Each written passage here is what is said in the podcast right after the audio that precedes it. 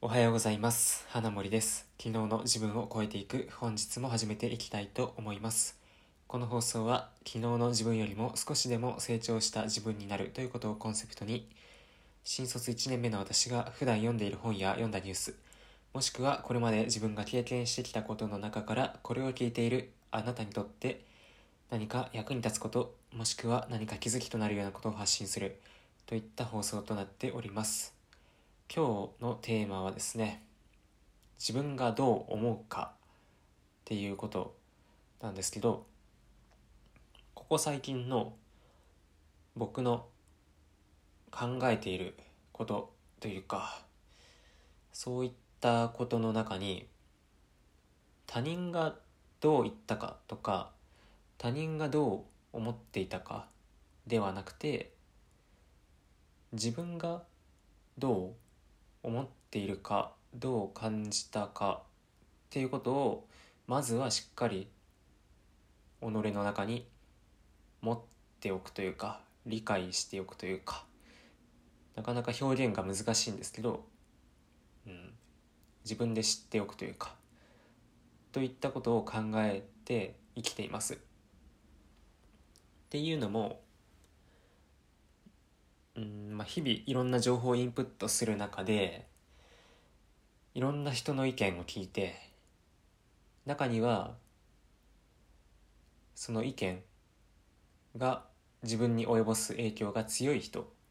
もいれば、まあ、そんなに自分に対して影響を及ぼさない人もいたりでいろいろなんですけどいろんな本とか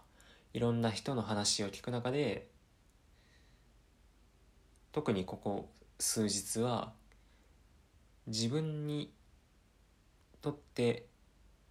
それがどういうものなのか自分の中の価値観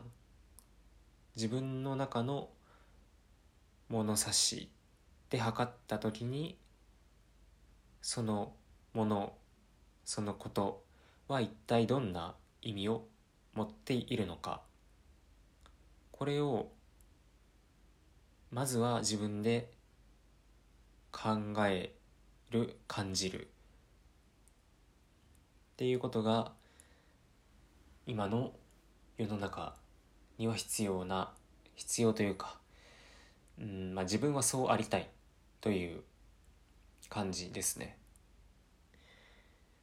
でつい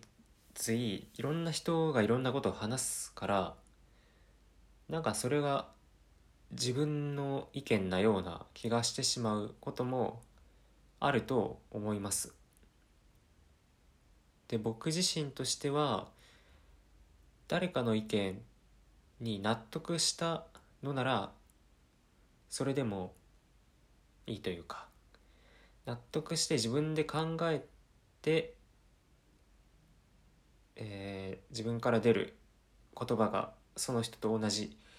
なのであればそれでいいのかなっていう気はします。